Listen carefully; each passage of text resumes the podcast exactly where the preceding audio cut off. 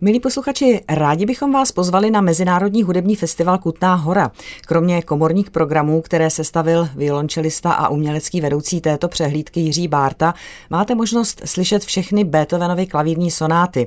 Na osmi recitálech, které se odehrají v kostele svatého Jana Nepomuckého a v chrámu svaté Barbory, provede všech 32 děl Konstantin Livšic, který do Kutné hory jezdí pravidelně.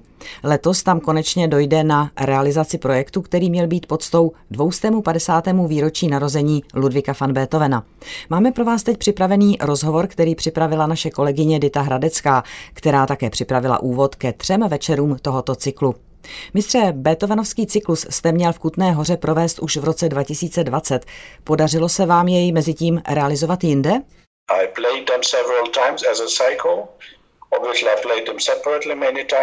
Beethovenovy sonáty jsem hrál jako cyklus několikrát. Jednotlivé sonáty v průběhu let samozřejmě bezpočtukrát. V roce 2017 jsem tento maraton absolvoval na zkoušku, dvakrát na Tajvanu a jednou v Hongkongu. Další se měl odehrát v Tokiu, ale nejprve se dvakrát odložil, až to definitivně odpískali. Mělo se to odehrát v několika sálech a některé z nich následně zavřeli kvůli renovaci. Těch 32 sonát je takovou kronikou Beethovenova života od jeho mládí až po poslední roky života. Jaká je to zkušenost hrát je takto koncentrovaně? Můžete ji s něčím srovnat?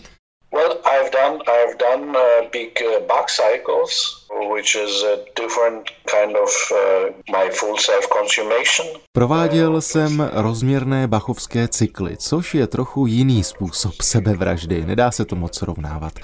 Když děláte Beethovena v rámci osmi dní, není to lehké. Je to extrémně vzrušující, ale sebere to veškerou vaši energii a koncentraci. Hned po prvním koncertě musím i hned sednout ke klavíru a připravovat se na další. A tak to jde po osm dní.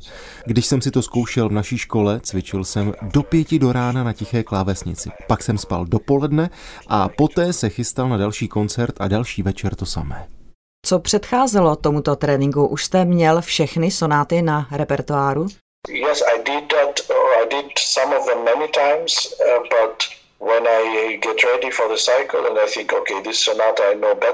ano, už jsem je měl nastudované, některé jsem hrál pochopitelně častěji než jiné, ale tam se právě může skrývat nebezpečí.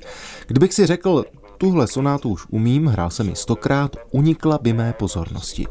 Nesmím nic podcenit, ani jedinou větu, ani jednu notu nebo znamínko v partituře. Nebrat nic jako samozřejmost. Beethoven je skladatel, který se vám za plnou pozornost odmění, zároveň ale totálně nemilosrdný, když ho neberete zcela vážně. Beethovenovy sonáty hrajete chronologicky podle doby vzniku. Je to jediný nebo nejlepší způsob? Actually, the idea for Tokyo was to have, because it's all, there were eight different venues. Určitě to není jediný způsob. V Tokiu, kde jsem měl hrát v různých sálech, jsem vždy skombinoval jednu populární sonátu s méně uváděnými. Ono to číslování neodpovídá úplně přesně jejich době vzniku. Sonáty se také dají se skupit podle určité tóniny nebo podle nálady. V Kutné hoře je hraji chronologicky s malými změnami v pořadí, které jsem udělal s ohledem na posluchače. Bude to podle mě logičtější a pro publikum snaží sledovat Beethovenovu dráhu. Jak jste se vyrovnával s lockdownem? I was in a very similar situation to every other musician, where basically all our projects and plans collapsed, and some of them unfortunately for good. Byl jsem ve stejné situaci jako všichni ostatní muzikanti, kdy naše projekty byly odloženy nebo rovnou na dobro zrušeny. Ale je to jako po zemětřesení. Vzpamatujete se, pozbíráte trosky a snažíte se, abyste postavili něco lepšího. Ze zkušenosti přátel i mé vlastní vysvítá, že to mělo i řadu pozitivních aspektů. Byla to taková nutná sanitace. Ukázalo to, jakou máme motivaci, je pro nás hudba životní nutností nebo ji děláme proto, že nic lépe neumíme? Zhodnotili jsme, co z toho, co jsme dělali předtím, mělo hodnotu a vrhli se do studia nového repertoáru, nebo přehodnotili svůj přístup k repertoáru starému. Bylo víc času na čtení, na rodinu, na procházky v přírodě. Doufám, že mé hře to prospělo. Zpět ještě k Beethovenovi a posluchačům. Shodli jsme se, že sonáty jsou takovým jeho životopisem v notách. Má z něj požitek i člověk, který o jeho osobnosti a životě nic netuší. Nemají se na tu, tak říkajíc, cestu s vámi posluchači nějak připravit? With Beethoven, like with many other composers, I sometimes had response from very let's say uneducated people, people who are not really exposed to music, people mm-hmm. who just listen u Beethovena a jiných skladatelů dostávám zpětnou vazbu i od lidí, kteří s hudbou nemají moc společného. Nejsou jí často vystaveni a ti reagují velmi spontánně na citové, řekl bych, až na psychosomatické úrovni.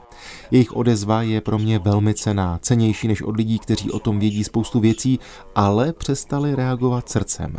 Beethoven chtěl hovořit k srdcím, nekomponoval hudbu pro znalce, ani nekalkuloval.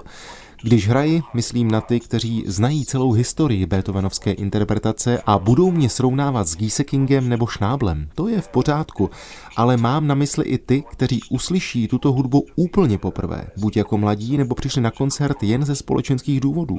Možná se to povede a osloví jedna sonáta, nebo jen jedna věta. A to je pro mě velká satisfakce.